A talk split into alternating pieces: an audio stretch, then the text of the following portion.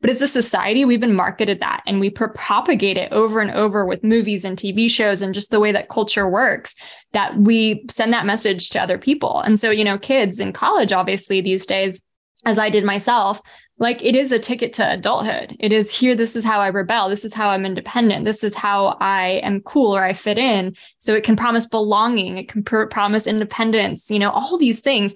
And it's like, whoa, whoa, whoa. Where did we attach so much meaning to alcohol when it's just a beverage?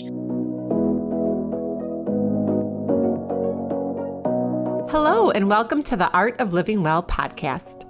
I'm Stephanie May Potter, and I'm here with my co host, Marnie Dotches Marmette. We created the Art of Living Well podcast to empower you to live your happiest, healthiest, and most authentic life. Each week, we will bring you inspiring and motivating conversations covering health and wellness topics, including fitness, mindset, food, travel, product reviews, and strategies from a variety of experts, including our own bank of knowledge. We are excited to educate, motivate, and inspire you to change the way you perceive health and discover your art of living well. Get ready to feel inspired.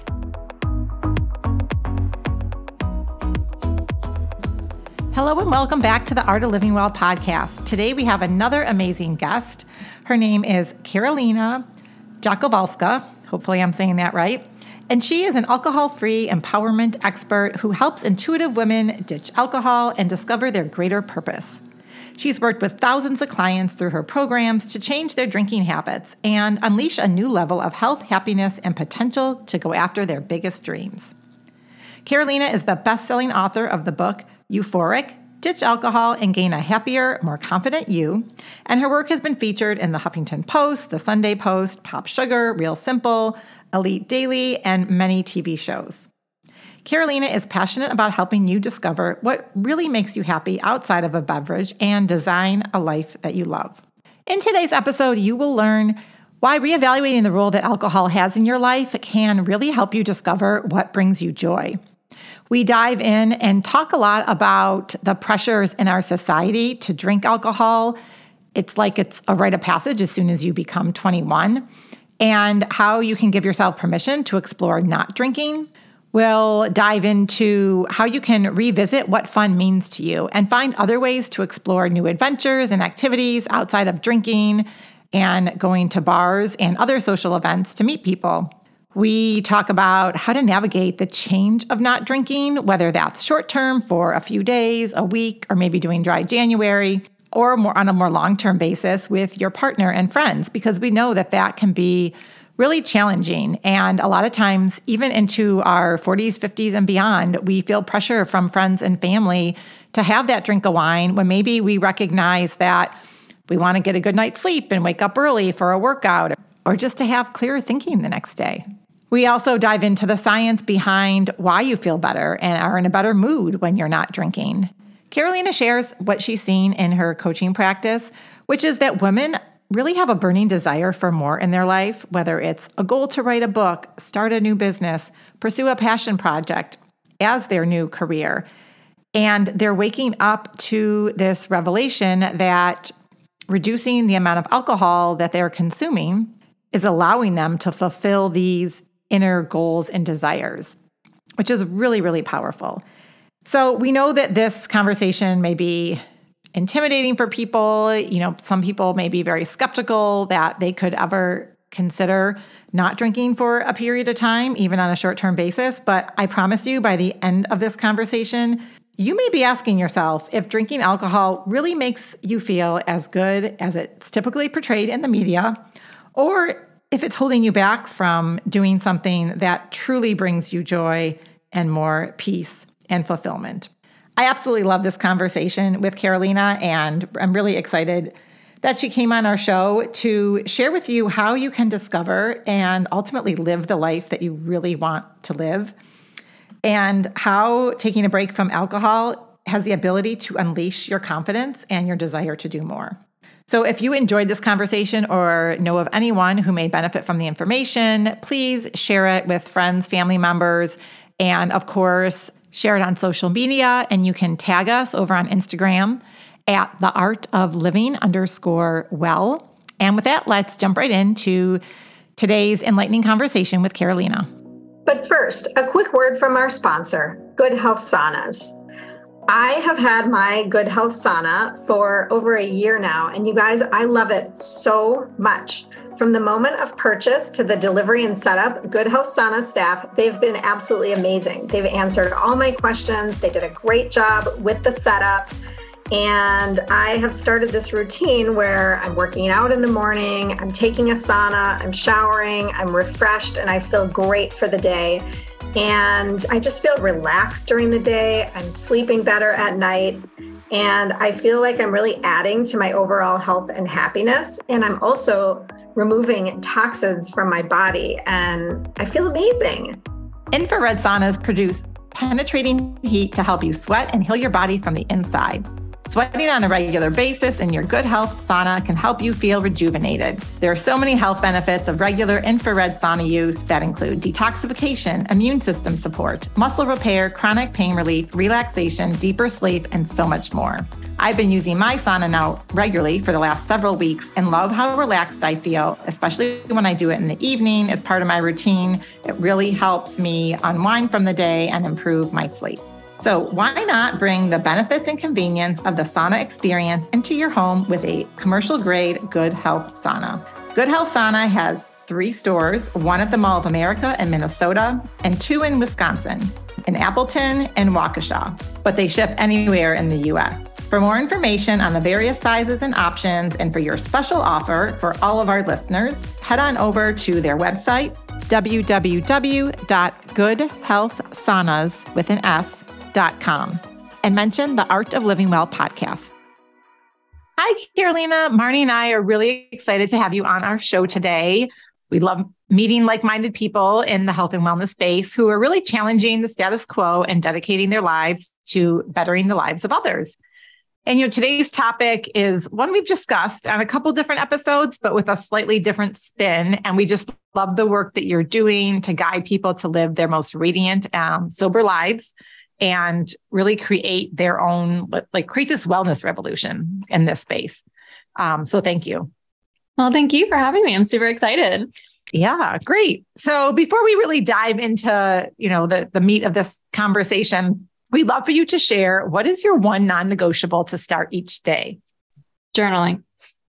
Mm. So I don't even get out of bed. I, you know, almost ease myself into waking up by grabbing my journal, knowing I don't have to get up and run around yet. Uh, I grab a pen and I'll just express my thoughts, maybe my dreams that I had.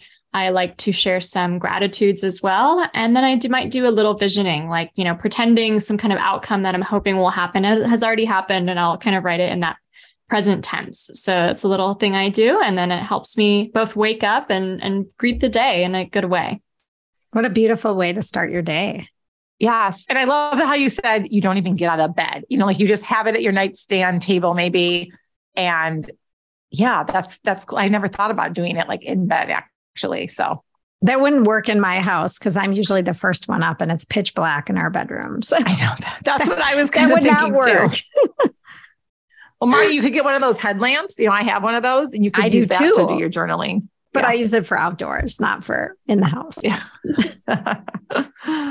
well, thank you for sharing that. So, everyone has a story, and we would love to hear your um, journey in a nutshell of how you decided to quit alcohol and ultimately do the amazing work that you've been called to do to help intuitive women ditch alcohol and discover the greater purpose.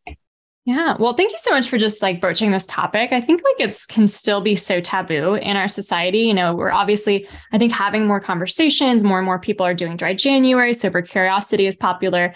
But at the same time, like it's still very fringe. And the idea that like if you were to quit drinking, it must mean something bad about you. It must mean that you have a problem, right? I think we had this really this paradigm built within to our consciousness is that when you're a grown up, you drink. And if you don't drink, something must be wrong. And that's kind of this paradigm I found myself in for so many years, just really getting stuck up against that. Because, you know, compared with my drinking habits, I learned to drink as a teenager. Like most people, I drank a lot in college. I partied really hard in college. Like it was very, very complicated. But as I grew up, I started to kind of tone down. I started to grow up. I, I got into health and wellness. I started my career. I got married. And drinking became this thing that I like shoved into the weekend. And so Monday through Thursday, I lived quite a healthy lifestyle. I would go to yoga class, I would drink green juices. But then every weekend, like clockwork, alcohol played a huge role. I would maybe go out with my friends, go to a movie night, dinner night, wedding night, doesn't matter, right? Um, wine at home. Every weekend had alcohol shoved into it. And every Monday morning, I woke up feeling like a shell of myself obviously I was groggy and exhausted, but I also felt so emotionally low and just kind of distraught and, and really feeling like something was wrong with me because it didn't feel like I was doing something that different compared to what everyone else was doing. And yet I woke up so ashamed, really ashamed in, in that state. And I would want to take a break from alcohol so bad. I just was like, I don't want it in my space anymore. But I would look at to the calendar, and there on Friday was that happy hour or that networking event. Like it just felt like I was so locked into that cycle. I basically lived in that for years, like almost five or to seven years of just this clockwork of like, I don't want to keep doing this repetitive habit. And yet I was. And I basically didn't really think I was allowed to do anything different. Like I had heard of people who quit drinking and they wore scarlet letter A's and they went to AA meetings. And it just, while my relationship with alcohol was complicated, it wasn't like I was waking up drinking vodka in the morning or anything like that. And so I just didn't, even give myself permission to change. And finally, it was actually hearing of dry January that kind of a light bulb moment went off in my head like, oh, I can just take a break from alcohol. Like, and I don't have to go around explaining it to everyone. You know, I'm doing dry January. Who cares? And that was really the first time I gave myself permission to just explore what life felt like without drinking. Ever since I was 18 years old, alcohol was a constant in my life. And you can look at so many different women. Oftentimes, like pregnancy is the only time they allow themselves some space from alcohol. So it was just so fascinating to discover what I really felt like, what my emotions really felt like, what my sleep levels were really were. And I fell in love with it. You know, obviously my sleep improved. I woke up with more energy. I had these peaceful mornings that I appreciated instead of waking up on the wrong side of the bed. I felt proud of myself every single day too, you know, like really building up my self love and self esteem by honoring my intentions. And February comes around, and I, I know I don't want to go back to drinking, but I still don't really believe I have an option. It's just like the first social event I go to, it's like, well, normal adults drink, Karolina, this is what you have to do. And I hated it. I hated it. You know, even a few drinks ruined my sleep.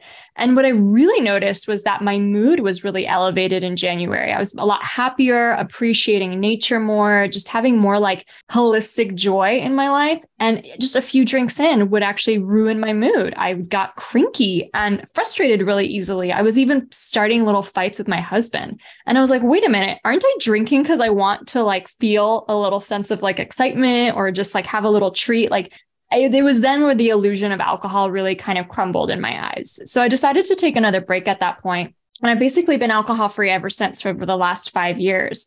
And what ended up happening was that like every as every week got by, went by, I really just got to know myself better, got to know what, what I really wanted, and started to actually go after that life. So I really recognized in hindsight, it was hard to say, but now I see it. I was so bored with my previous life. I it was like I couldn't wait to get through the week and get to the weekend when I could unwind with some wine. I wasn't fulfilled with my career.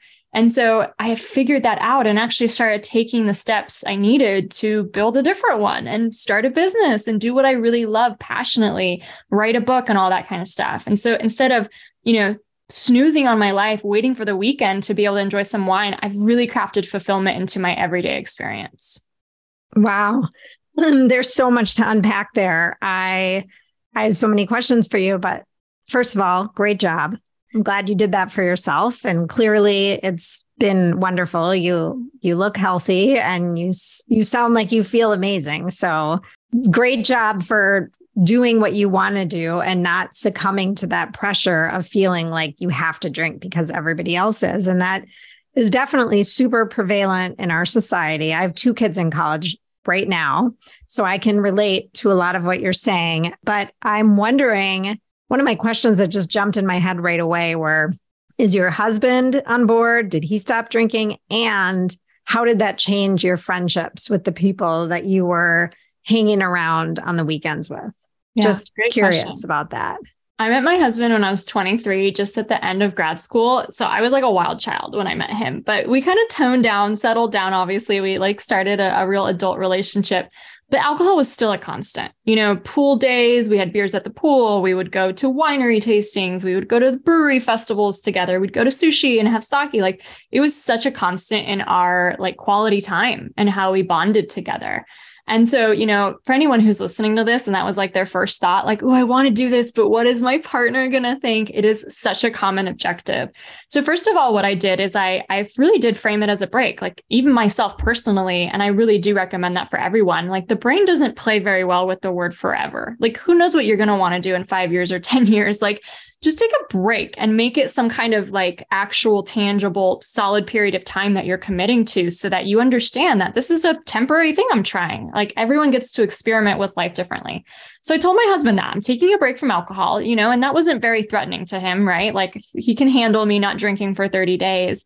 And what I ended up doing was sharing little breadcrumbs with him of how much happier I was doing this lifestyle. So, you know, it was like, wow, I slept so much better last night, or oh my God, I haven't laughed that hard since I was in high school. Just like these little nuggets of like, your wife is much happier without alcohol. So then when I was ready to go a little deeper with him and really tell him, like, I think I'm going to stick with this. And, you know, I, I, didn't ever share with him some of my insecurities around drinking, all the shame it brought me, all the regret, all the feeling like just a loser and like I was messing up my life even though outwardly you would never have said that, like inwardly, that's what like my thoughts were, you know? And so he didn't know some of that baggage that I had with it. So when I was ready to kind of open up to him and, and say, I really love this path, you know, I think that vulnerability even brought us closer together because I was sharing parts of me that I had been hiding from him before.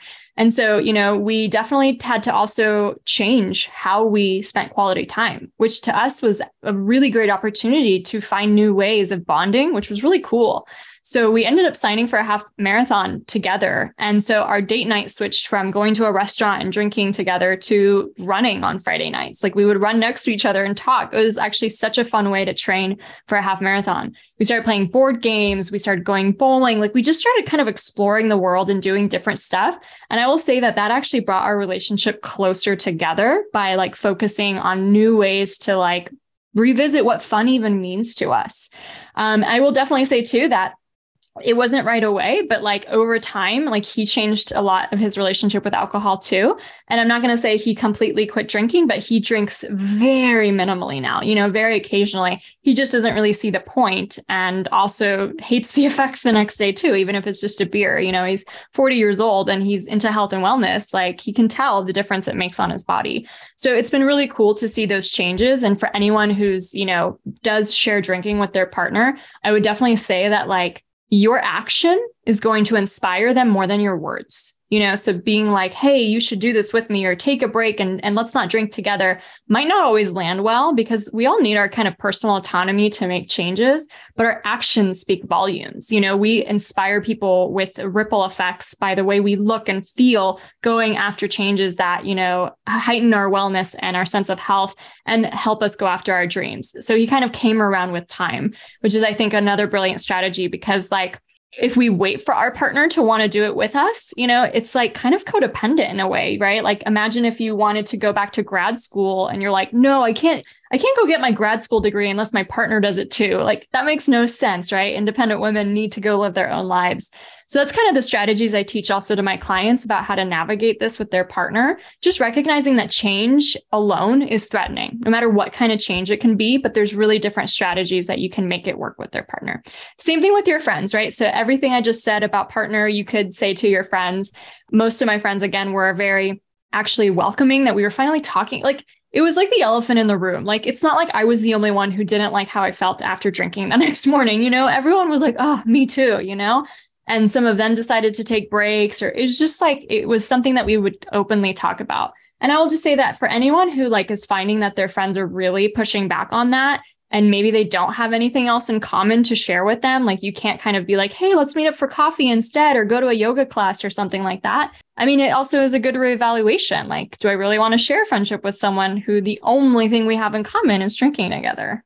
Well, you're right. And just like your, your husband was obviously very supportive of you, you know, regardless of what what your friends choose to do or not do, are they supportive of you? And are they willing to do those, you know, those alternative ways to socialize, like you said, going to yoga class, going on a hike or running or what have you. And clearly, like leading by example and people observing your transformation, really, you know, like leaving your job and starting this business and writing the book and doing things that it sounds like you've always like had this burning desire to do. There was always something inside you, like kind of this this your future self just kind of being held back to some degree by the drinking. Yeah, exactly. That's a beautiful way to say it.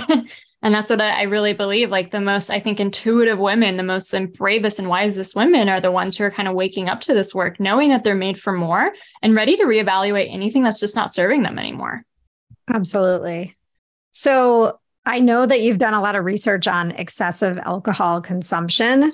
Can you talk about that a little bit and about the physical and mental, you know, implications of excessive alcohol use and how it can block your absorption of vitamins and minerals and how it can decrease your muscle mass and what yeah. else? Absolutely. So I think in our society, we have this idea of like what moderate drinking is and then what excessive drinking is. And when you look at the statistics, everyone's over drinking. Like everyone who's regularly drinking, I'm not saying every single person on the planet, but the majority of people are drinking above the health guidelines. And the way that we've been taught to drink and the way that we've been taught to use it as a, a tool to socialize, it's not like you'll go to a dinner party and everyone's poured like one glass and then it's like, okay, let's put the wine away. We've all had our one glass, you know, like like it's not how it works, right? Like people drink way more above the health guidelines. And what's also happening is the health guidelines keep getting lower and lower. So there's studies that come out that really show there is no safe amount of alcohol to drink whatsoever, and that any drink increases your risk of multiple different diseases.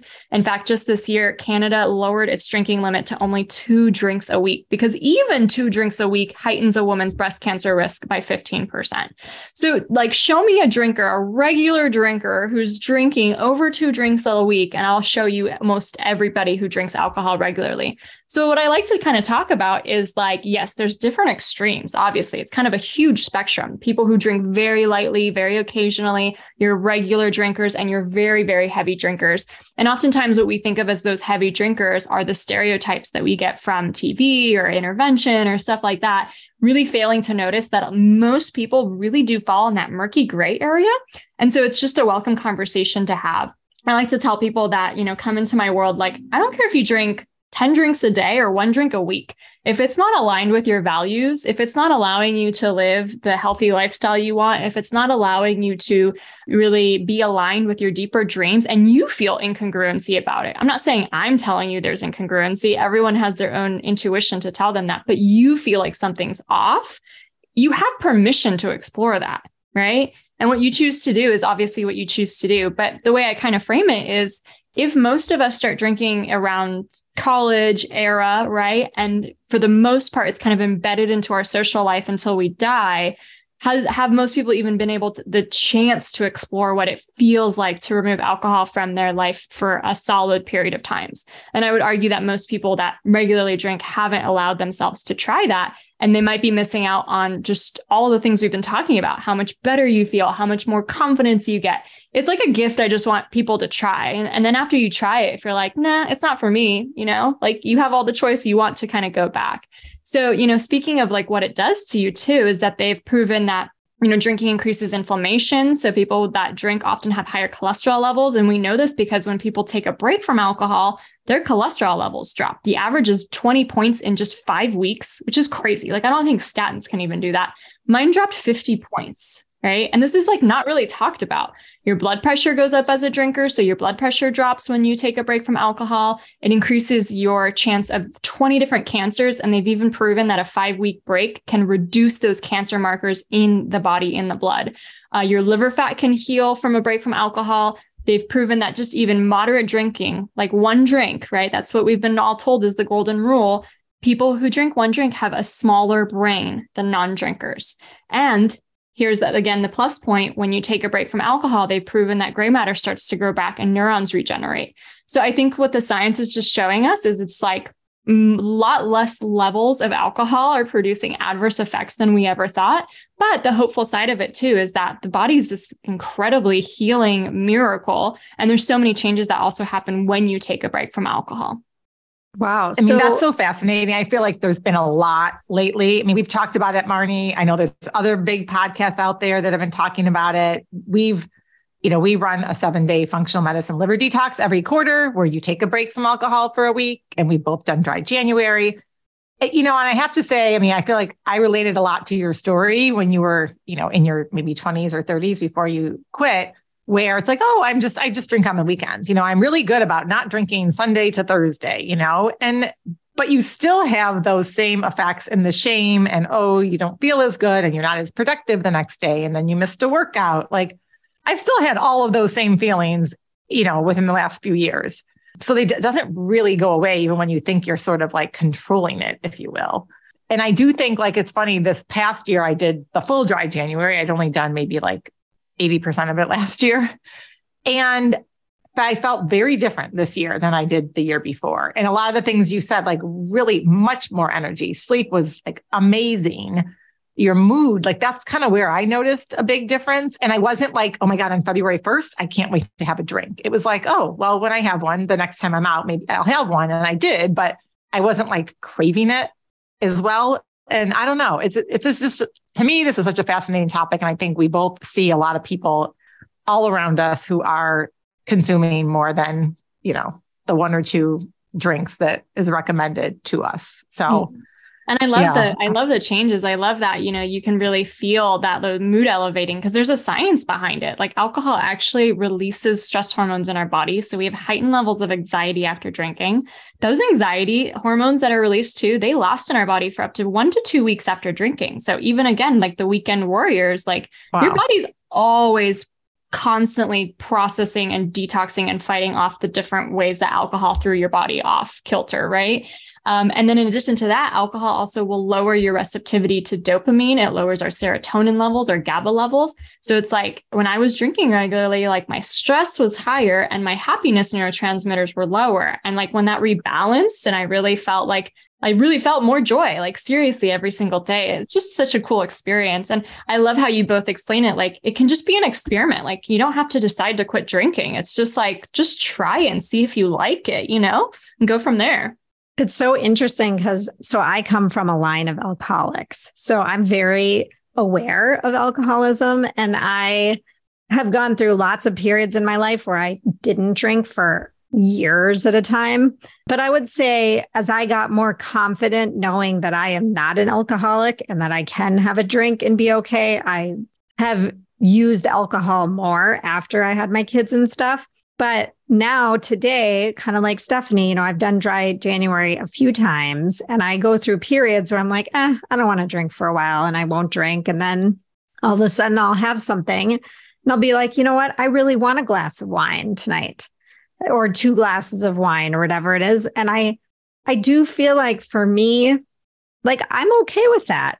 Like I know there's risks and I know I might feel a little bit crappier the next day but like every so often i i do enjoy a glass of wine and i think that's okay. And i i think that having the knowledge and the information is super important and everybody's different. And you know maybe there'll come a time when i decide you know what? I'm done with alcohol. I don't want to drink anymore. But i think i think it's really important to be aware i guess is my point of the ramifications. Yes it, it increases your chances of breast cancer. It can cause depression. I mean, there's so many bad things about it, right? Yeah. And I love how like you're open to experimenting. So it's like you've you've given yourself a chance to just see what it feels like to not have alcohol, you know? And so I think that my book and my message is also really just giving people that permission because yeah, we all have the free will to do whatever we want with it. But I feel like before you even get to that point, it's like the habit or the societal expectation. It just feels like you're so stuck in that. You know what I mean? So how freeing for you. What I find really disturbing is the college situation. Like I said, I have two kids in college. The drinking culture is unreal to me.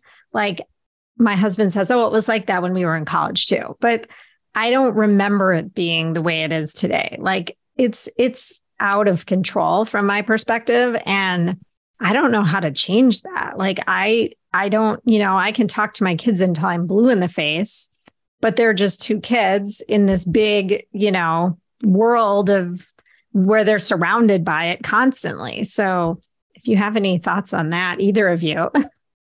Well, no, I was just saying, like, I think we know more now than we did back then. Like, even if it, the situation were the same college, right? Like, you know, know more now than probably your parents knew at that age.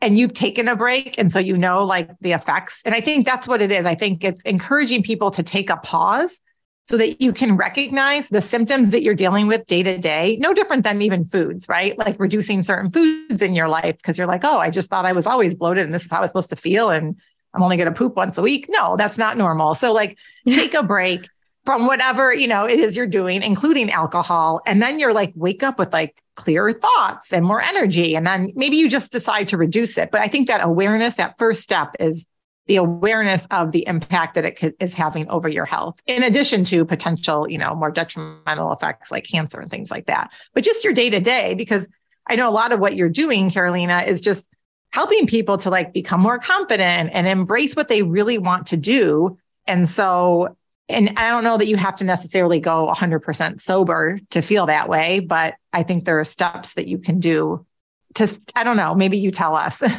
Yeah. you know, like for those people out there that are like, oh my gosh, like this sounds way too overwhelming and daunting for me. I still want to enjoy, but I do recognize that maybe it's having more control over my life than I'd like it to.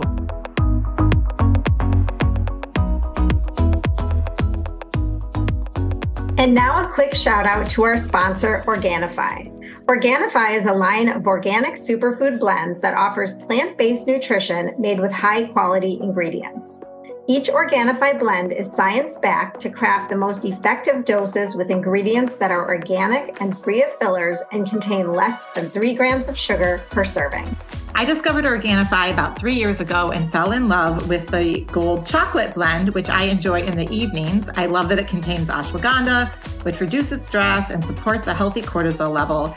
And it really gives me that fix when I want something chocolatey or sweet in the evening and it's perfect and nice and calming before bed. And I'm really enjoying the Organifi green juice, which has a ton of superfoods in it, and it's so much easier than juicing. And it's also great if you struggle to get your greens in. Each Organifi blend is easy to use by simply mixing it with water. It's great on the go, and there's no compromise in quality for taste. Organifi takes great pride in offering the best tasting superfood products on the market at a price less than $3 a day. You can experience Organifi's high quality superfoods too by heading over to Organifi.com slash living well. That's O-R-G-A-N-I-F-I dot com slash living well and use our code living well for 20% off your entire order.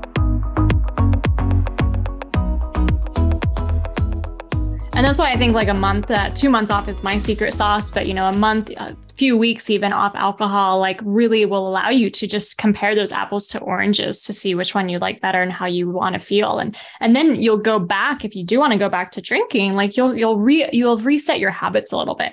And what I argue to that is that it's not really the behavior we're looking to change. It's not necessarily the habit necessarily. It's the mindset what in us is telling us that alcohol is the only way to relax? What in us is telling us that it's the only way to have fun, that it's the only way to socialize, that it's filling these really important human needs that we have. And we've been kind of sold this lie that alcohol is the answer. And so when you kind of work on your mindset and reduce your subconscious desires for alcohol, or maybe even debunk some of the reasons why you were drinking, you know, I'll go back to Marnie's point. Like I started drinking in college largely because I thought it was this magical elixir to turn me into an extrovert. I'm an introvert. I grew up really shy. And so for me, it was like, I have a, this new identity now. I'm the party girl. I get to talk to people. And it gave me a sense of status. I long ago married status to alcohol. This makes me cool. This makes me independent. Then now alcohol is literally nothing more than a toxic fermented beverage in a glass right? Like it is, if you strip it all away, it's just a beverage. Like none of that can give you status, coolness, independence, sophistication. But as a society, we've been marketed that and we propagate it over and over with movies and TV shows and just the way that culture works that we send that message to other people. And so, you know, kids in college, obviously, these days, as I did myself, like it is a ticket to adulthood. It is here. This is how I rebel. This is how I'm independent. This is how I am cool or I fit in. So it can promise belonging. It can pr- promise independence, you know, all these things. And it's like, whoa, whoa, whoa. Where did we attach so much meaning to to alcohol when it's just a beverage.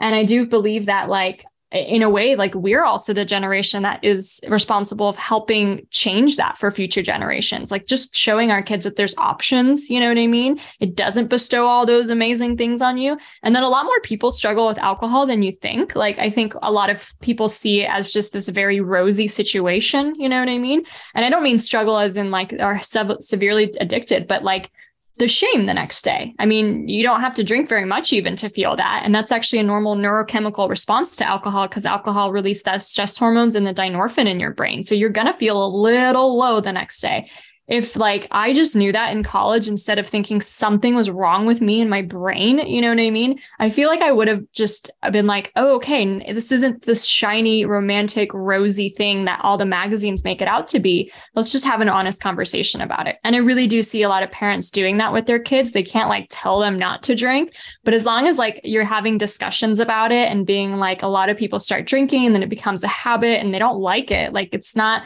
envious, you know, to like be stuck in this. Like you're allowed to explore or do something different than your friends. And I am like really heartened to hear that, you know, Generation Z is drinking less than any other generation previous to it. There's a lot more focus on health and wellness. Like even when I go on TikTok, I'm just like bombarded by these young people doing skincare and drinking green smoothies. And it's like, alcohol obviously can still fit, but it, it has a harder time fitting. Like if you're going to spend an hour on your face every evening, like you're not like you know, passing out every night, right? So I do see a shift, and that I think is really hopeful. I also see that alcohol free beverages are coming out on the marketplace in a rampant speed alternative places to hang out, like mocktail bars, sober raves. I think we're moving in the right direction. So that's super promising. But for any parent too who's just concerned, I think just being able to have really open, honest conversations about alcohol and how it's portrayed in our society versus like what it really is and does can kind of dispel some of the myths that we've formed around it.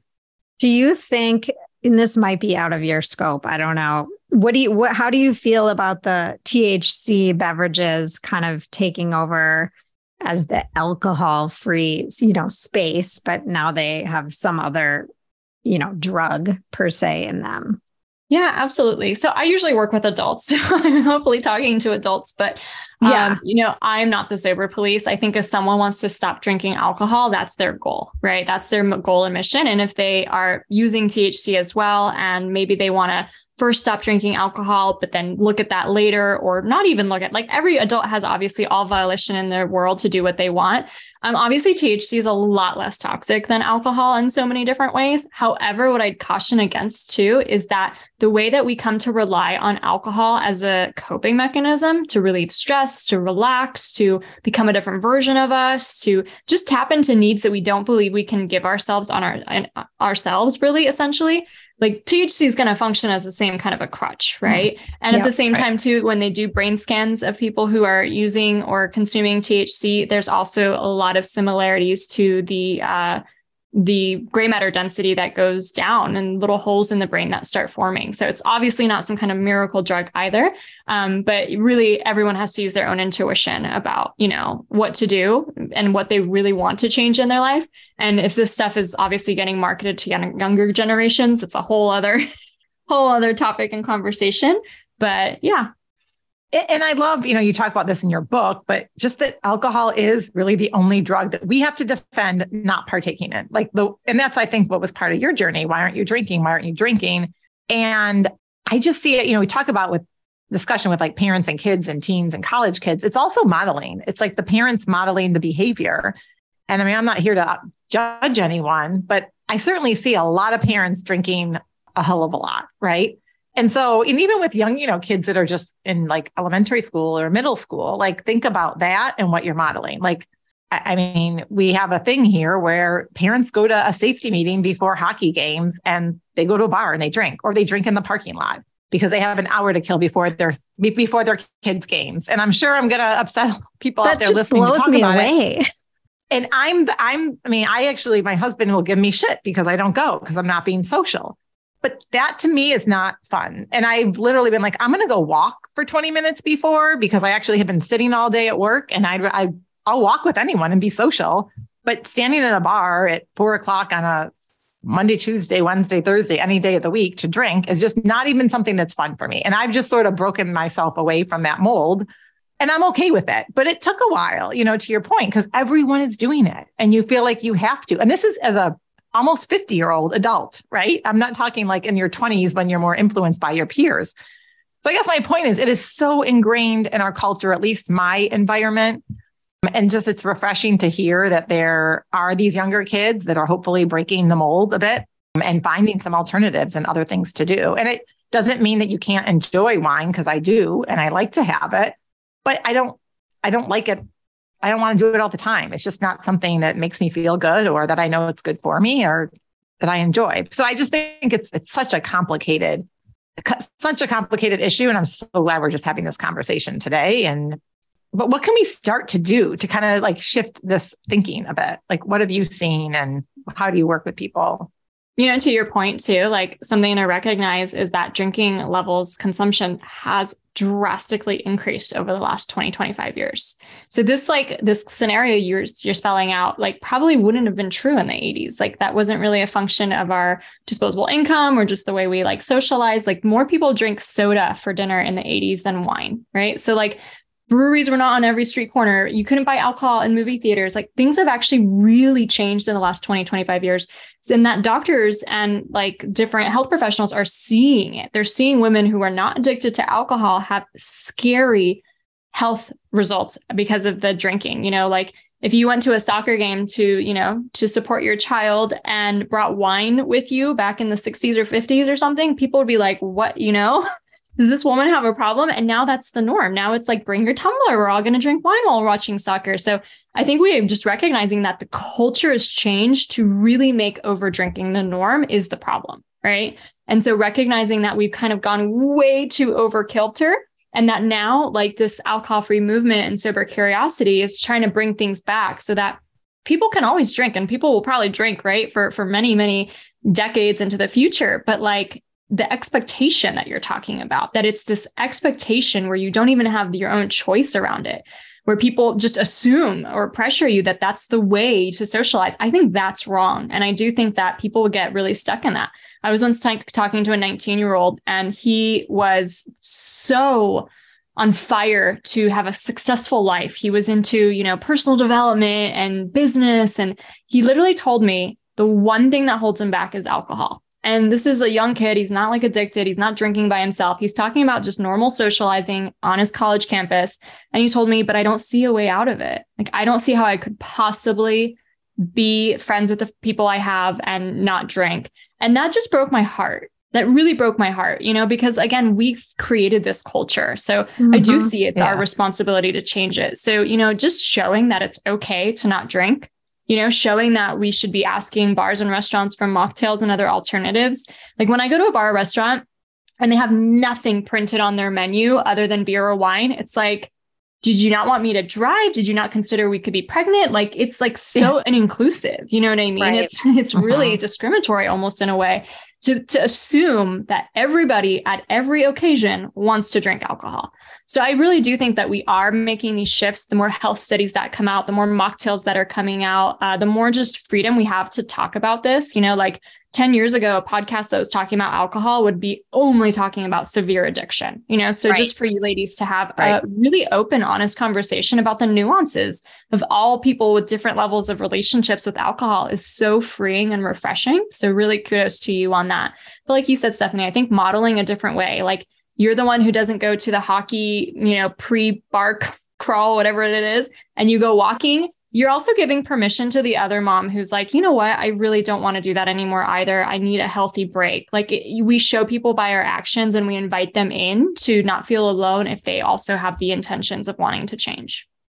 Well, and it makes me think of like the whole modeling thing makes me think of so I also have a 16 year old at home and just thinking about you know as I talk to other parents about high school drinking and college drinking and I mean, I I will say I would have even been guilty at this over time, like where it's like, okay, you don't want your kid to go to college and having never had a drink, right? Because that's scary too. You don't want to put them in the situation where they're not prepared, but it's like you also don't want to perpetuate drinking. So it's like yeah. this fine line of how do you how do you navigate this? It's it's so complicated and it's like you don't want to be that parent that's like, oh my God, no, no, no, never, because then that's going to backfire on you and in other ways.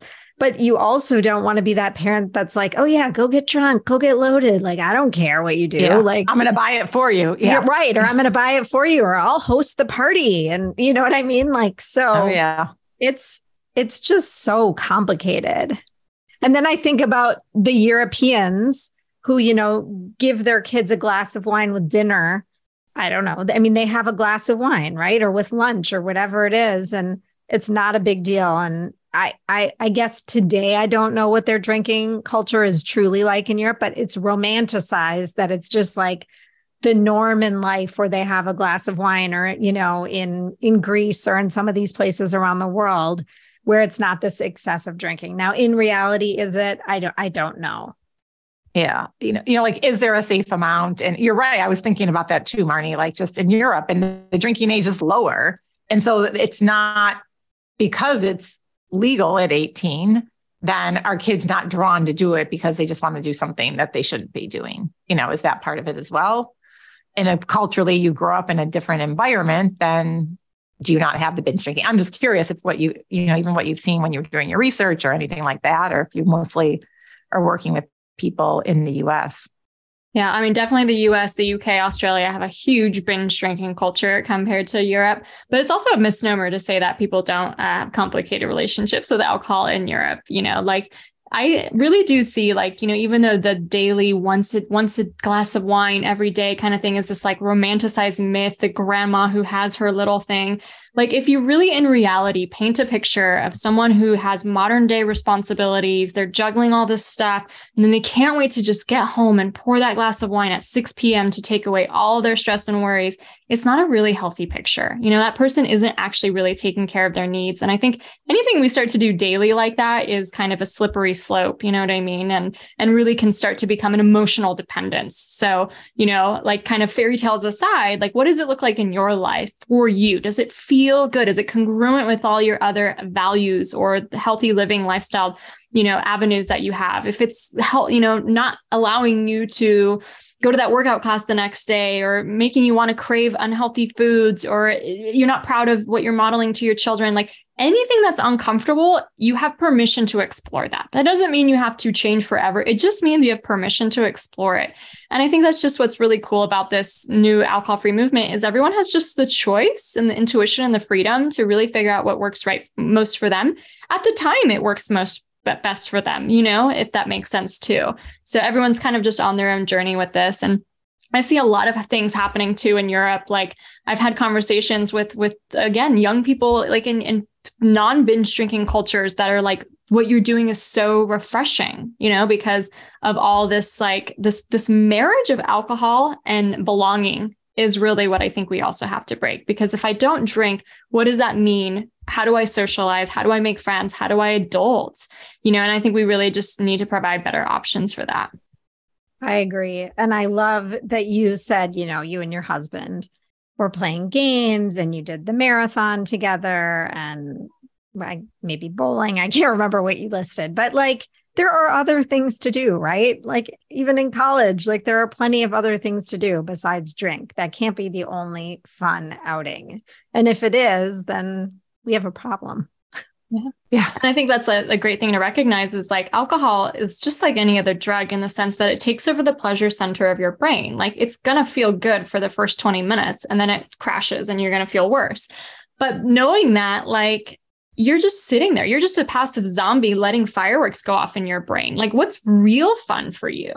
How can you create fun you know what brings you organic joy and i think a lot of people just can't even answer that anymore because alcohol has been just the tool that you use for so long to have a fun time and i love when i get to work with clients and they have this like eye-opening experience of like oh my gosh I went away for this girls' weekend and I had a blast not drinking. And I woke up every day for cycling class at 6 a.m. It's like this have your cake and eat it too type of lifestyle where you get to explore what really brings you joy and fun and you don't get any negative side effects at the end of the day either.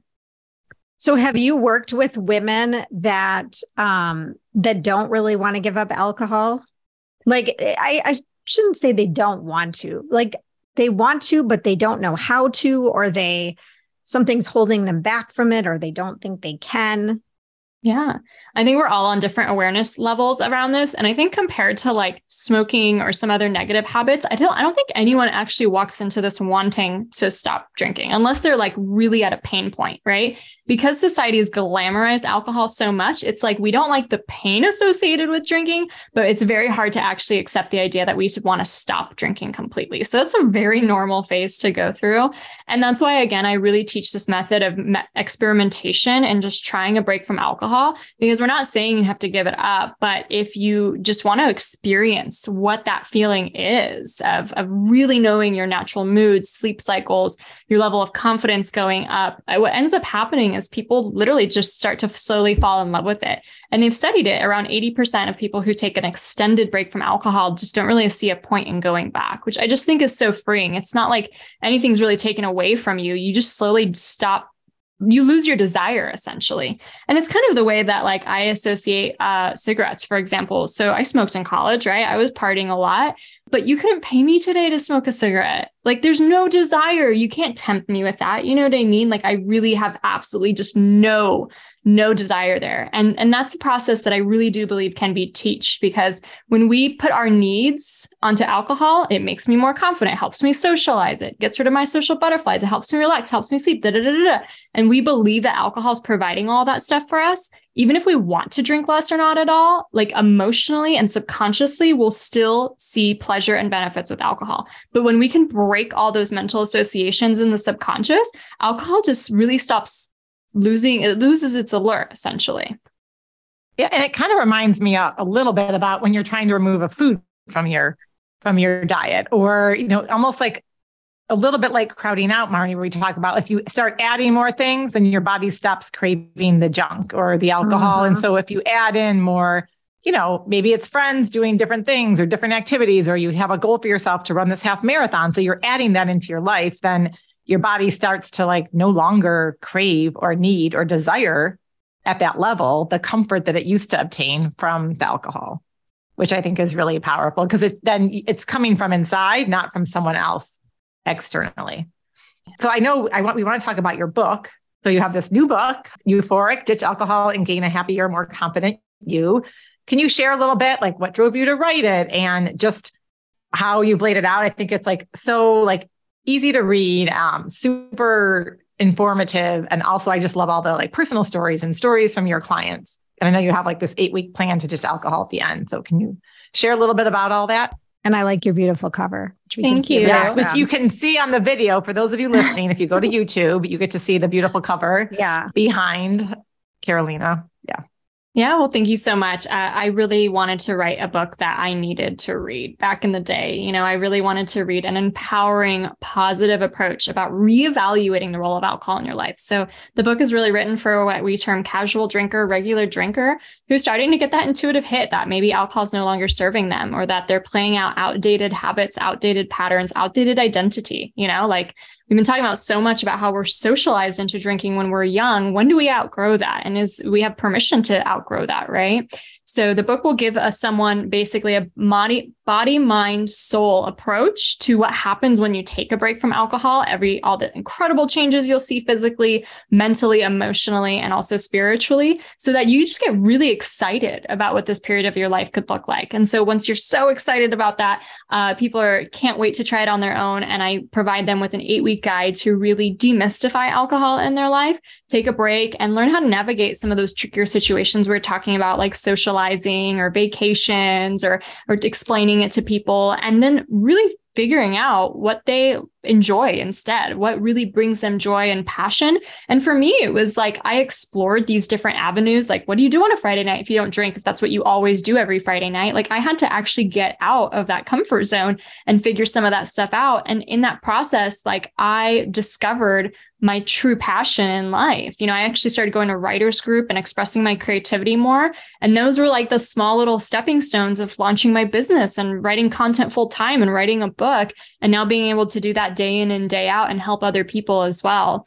So for me and for so many of the people I've worked with, it's been like the avenue to just discover what they want most in life and then have all that fortitude and confidence and courage to actually go after it instead of just wishing. And I'll tell you, like, I say it so bluntly now, and I, I wasn't really comfortable saying this a few years ago, but hands down, the biggest reason I see people drinking or using alcohol as a coping mechanism or over drinking is their careers. Like they're super stressed out or bored.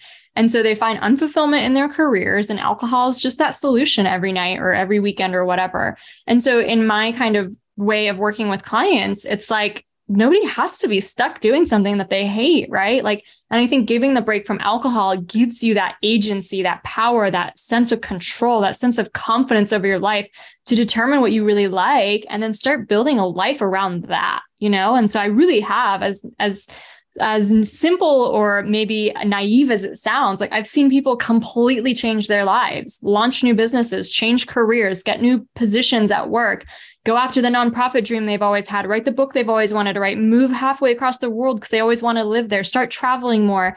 Like it really is this guide to kind of walk you through that journey as well. Essentially, a self discovery journey of who you really are, what you really want without this crutch, and finding a way to take a break without feeling deprived as well, with all the tools and mental exercises you'll need to kind of dig deep and make room for letting go of that piece of you that doesn't serve you. So you can welcome in the next amazing part of your identity and your evolution on this planet. So that's the book in a nutshell. It sounds amazing. I'm i i read some of it online but i'm excited to get the actual like hard copy of it. So i'm wondering if you can share a story of someone that you've worked with or maybe a story from the book that went through your process and how it changed them yeah, absolutely. So I had a client who, you know, same things, overstressed from work, a very high level position at her work as well. And she always like wanted to live in Europe. I had this dream of writing, living in Europe and writing. And so she takes a break from alcohol, completely smashes a lot of her like, you know, myths and just associations that made alcohol so glamorous and alluring in her life, where she was feeling such a high from the freedom she got from it. She was meditating every day, working out every day, just kind of smashing it in her health routine. And it just really begged the question of like, what else could I do? Like, if I could do all this and I never thought I could, then what else could I do? So she decided to do what was used to be the unthinkable. She decided to quit her job. She moved her family, her whole family, to France to live there for a year to just experience French life, like just completely leisurely travel around, put their daughter into preschool there so she could learn to speak French. And, you know, that takes a lot of faith and courage to do something like that. What was so crazy and uncanny was that when she like put in her notice at her job, her employer actually told her, if you come back, we'll double your salary. So like take a leap wow. and watch how the universe provides for you.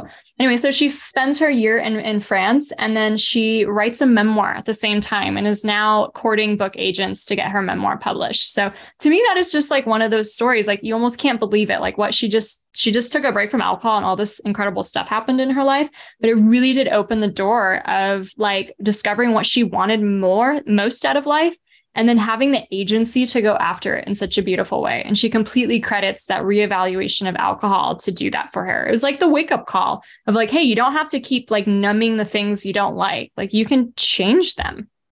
Absolutely. I couldn't agree more. Yeah that's so cool. It's like it's squelching your confidence you know, and by by, by quitting alcohol, it's like you, you've like unleashed this like, yeah, I don't know, this like energy and this like desire and confidence, which is just so cool.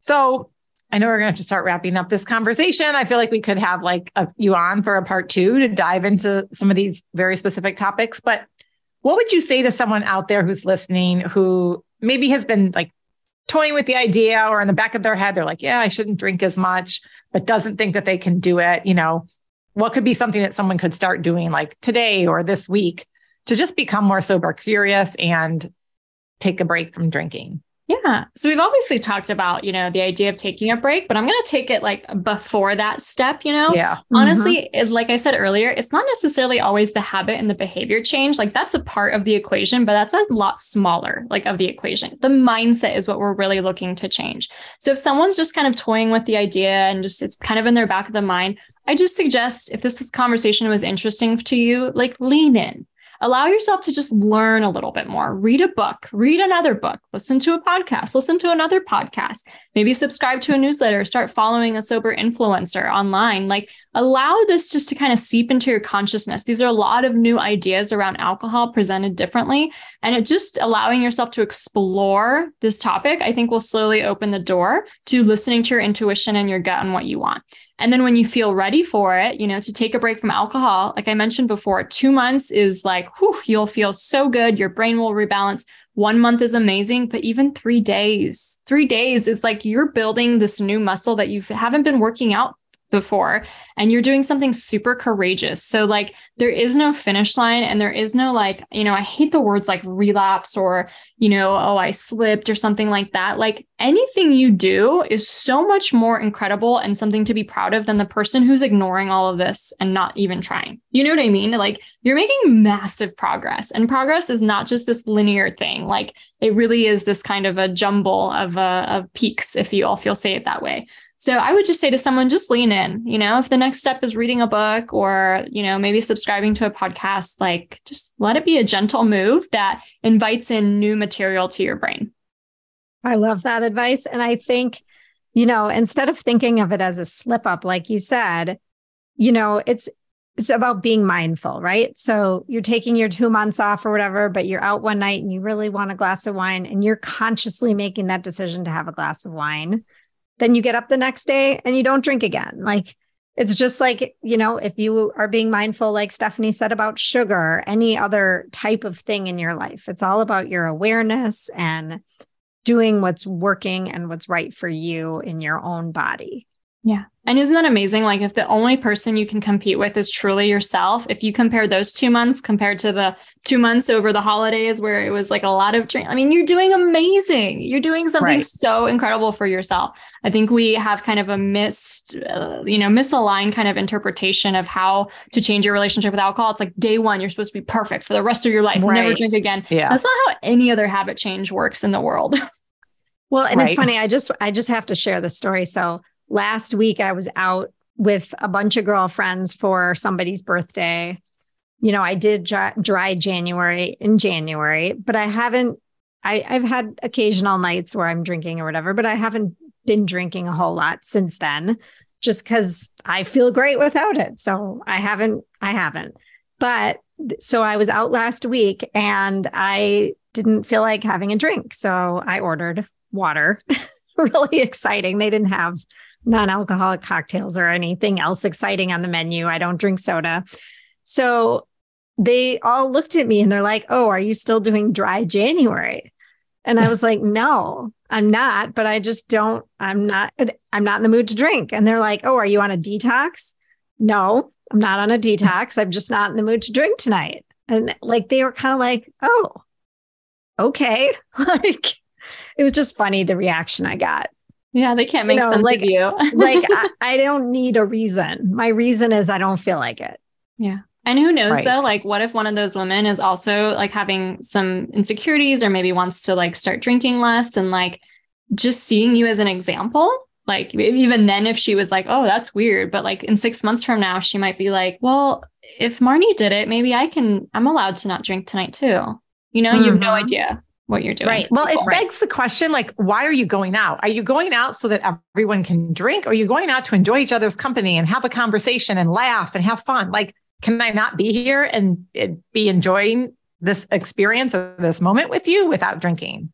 And like, whose issue is it really? You know, I, I don't right. know. That, that's if you think about it in terms of like food too, like I mean, yes, there's still some circles that will like chastise you on your food choices, but for the most oh. part, it's 2023. If you go out and order a salad and someone orders chicken like wings, like, are we gonna like not get along because I'm not eating meat and I'm eating something healthier? Like, come on, we all have the autonomy to decide what to put in our bodies these days, you know, and it shouldn't matter. Right. It's just a beverage. and the fact that we're adults, that we're middle aged, and we're still acting like we're in high school, you know, I mean, to some degree, some of those behaviors have stemmed from when we were little and we wanted to fit in, but it's still going on as we approach 50, at least for Marnie and myself. So, yes, Stephanie and I had a guest on a long time ago, and she said, you know, we're healthy deviants or we're outliers and i i always think about that and think okay i'm okay with that like i'm happy to be a healthy outlier like i'm comfortable with my decisions and what i'm doing and if that makes me an outlier, then so be it. I guess I'll wear normal. that title with a smile. Yeah, I don't know, right. you know. Yeah. Yeah. You know, studies show that most people are unhealthy, unfulfilled, and unhappy. You know, so really what is the definition of normal and who who really wants to wear that? Right. Absolutely. I think that was her point, actually, the previous yeah. guest. So how can they connect with you? I know you work with people, you're a coach, buy your book, all the things. Awesome. Well, if you're interested in getting the book, just type in euphoric on Amazon or anywhere books are sold. You can also check out www.euphoricbook.com to check it out in multiple different countries. Um, and then if you're interested in working with me, we have formal programs to help people ditch alcohol and discover their deeper purpose. I host retreats to places like Bali and Mexico. And Ooh. this year, we're launching our coaching certification program to certify women who want to start helping other people in this area. Uh, so you can learn all about that fun stuff at euphoricaf.com. And if you're interested in just connecting, drop me a DM. I'd love to hear from you. I'm at euphoric.af on Instagram. Yeah, I saw that Bali retreat and it's been on my list for quite a while. It looks amazing. It's on You'd my love list. Bali. It's such a wilderness paradise. Like, yeah. Maybe when you're 50, Stephanie, we'll both go. Yeah, one one more year. Okay, we'll yeah. we'll celebrate. Perfect. Um, so, one thing we like to ask all our guests as we wrap up the conversation is what does the art of living well mean to you? Yeah, I love that question. I think for me, it's really listening to my intuition, you know, listening to my intuition on what's right for me that day, but also in the grander scheme of my life. And I think it's just something that I ignored for a really long time in favor of what society expected or wanted out of me. We do this not just with alcohol, obviously, we do this in our careers and how we're supposed to parent, all this other stuff, you know? And I, I really just believe that the art of living well to me is listening to my intuition. And whether that's on a daily basis, like, oh, I really want to move my body or I really want to eat this kind of food or something like that, it can really be translated in multiple ways, but really having a connection with that deep voice that has that wisdom within within me to know what's right for me. Beautiful. Mm, that's beautiful. Yeah. Thank you so much for coming on. We know this episode is going to move or touch or, you know, touch various listeners out there. And yeah, we may have to have you come back on to dive deeper into this because I feel I do feel it evolving and the tide is turning, like you said, and there's going to be a continuous movement going forward. So, and I will be sharing this episode with my teenagers. Oh, yes, well, it was such absolutely. a pleasure to be here. Uh, thank you yeah. so much. have a great day. Bye bye. Thank you so much for listening to the Art of Living Well podcast. We are so grateful that you joined us today. If you enjoyed this episode, please share it with a friend or anyone else you think may benefit from this information. We'd love for you to subscribe to our podcast, leave us a review, and tag the Art of Living Well podcast on social media. If you want more inspiration in between episodes, you can find us on social media at the Art of Living underscore well on Instagram and Facebook where we will share snippets from our daily lives and our journey to living well.